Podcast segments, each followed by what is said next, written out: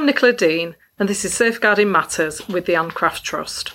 Hi, everybody. Um, um, today I'm speaking to Katie and Andrea from the RYA.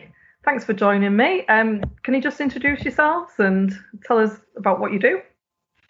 Uh, I'll go first, I suppose. I'm Katie Lukaides. I am the Safeguarding and Equality Manager. So it's my role within the organisation to look after both the safeguarding and the equality side of things. Brilliant. Thanks, Katie.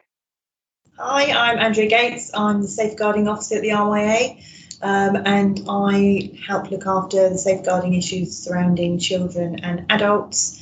Um, and I look after DBS systems, PVG, and Access NI lots of good work going on at the RYA. Um, for those people who don't know who the RYA are, can you tell us about it? What does it stand for? So the RYA is the Royal Yachting Association, and we are the national governing body for dinghy, yacht, and motor cruising, all forms of sail racing, ribs, and sports boats, windsurfing, and personal watercraft, and a leading representative for inland waterways cruising. you cover a lot then. How would you how would you narrow it down? What would you say then? Oh, it's just sailing and boating. There we are. Yeah, the sailing voice. Yeah. Yeah. So you are the voice. Mm-hmm. We speak for them. So how many clubs and members do you have?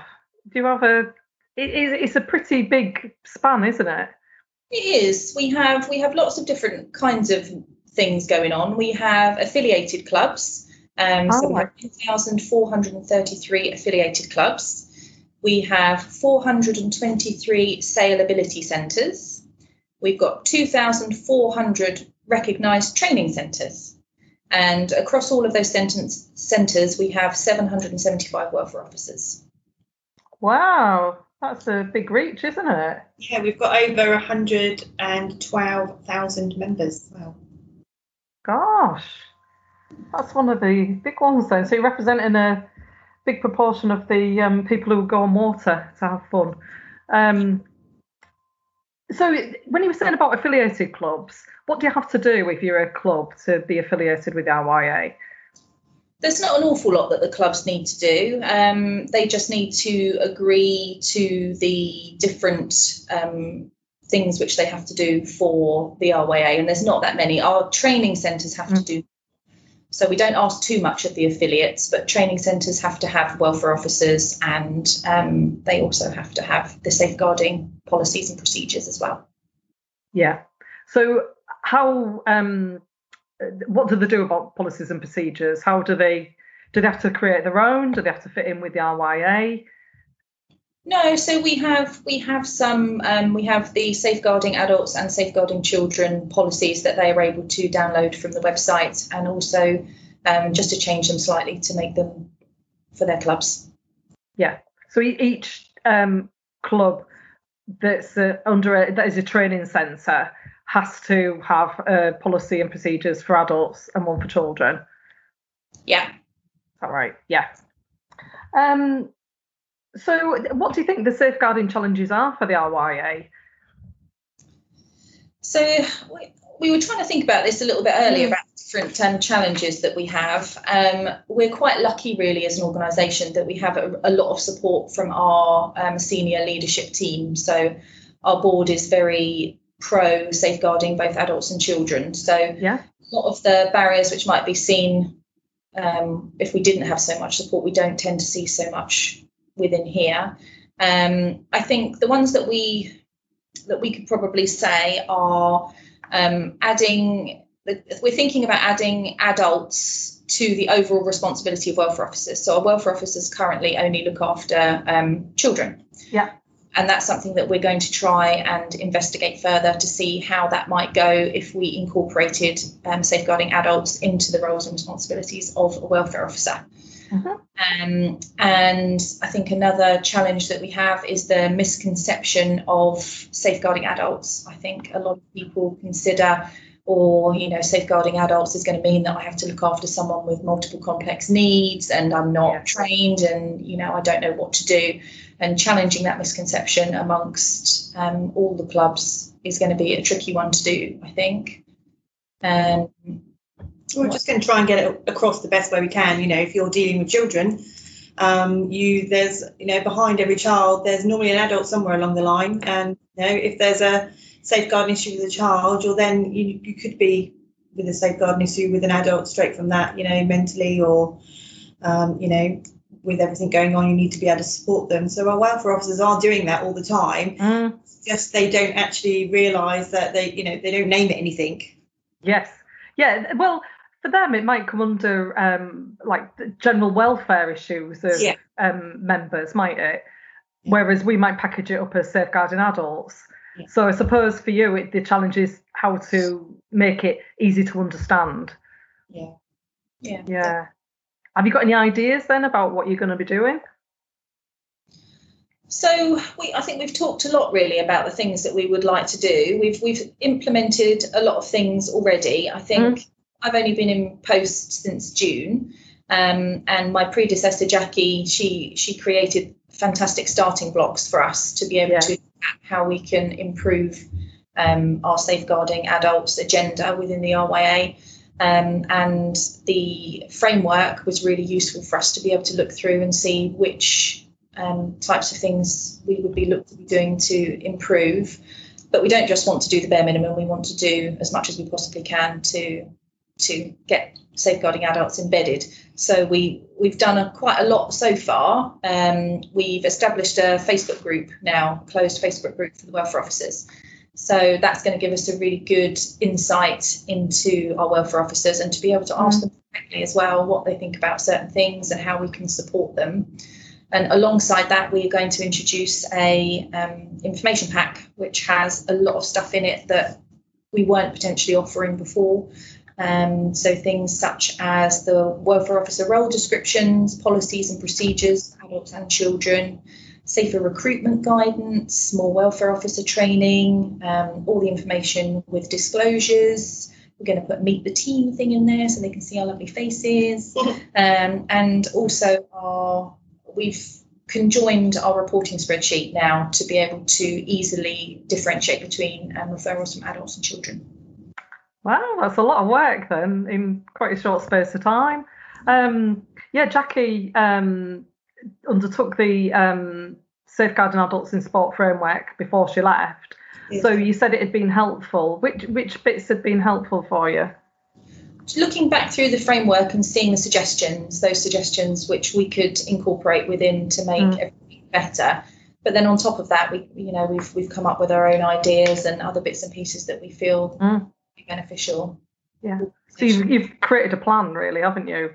Yeah, as to yeah going forward um so what are the next steps then for you both what can the clubs be looking forward to um happening in RYA So the welfare officer information packs hopefully will be ready towards the end of this year. Mhm. So we just want to create something where it's a, a one stop. You know, these people often um, I don't want to say get stuck with the role, but you know sometimes they they they come into the role and not really know what it's about or, or where they're going to get the information from. And we weren't offering that information. They were having to dig. They could find it on our website and they were having to dig around, but we're giving it to them as a one shop there it all is and then you know trying backing that up say you know don't be overwhelmed by it let us help you we're happy to help you put things in place and anything you don't understand give us a call um, so going forward we're, we're definitely going to be offering better support to our welfare officers yeah yeah so you're getting in there at the um I can't say grassroots level it'll be on the water level aren't you Yeah. you get in there in the in the community to make Yeah. a difference Yeah. um is there anything that you would be doing at more the um elite end for sailors or do you get involved in that Um, I think internally, with what we're going to be doing, is I think one of the biggest pushes that we're going to try and make is to have more, um, is to have mandatory safeguarding adults training for all of our board committees, staff, Mhm.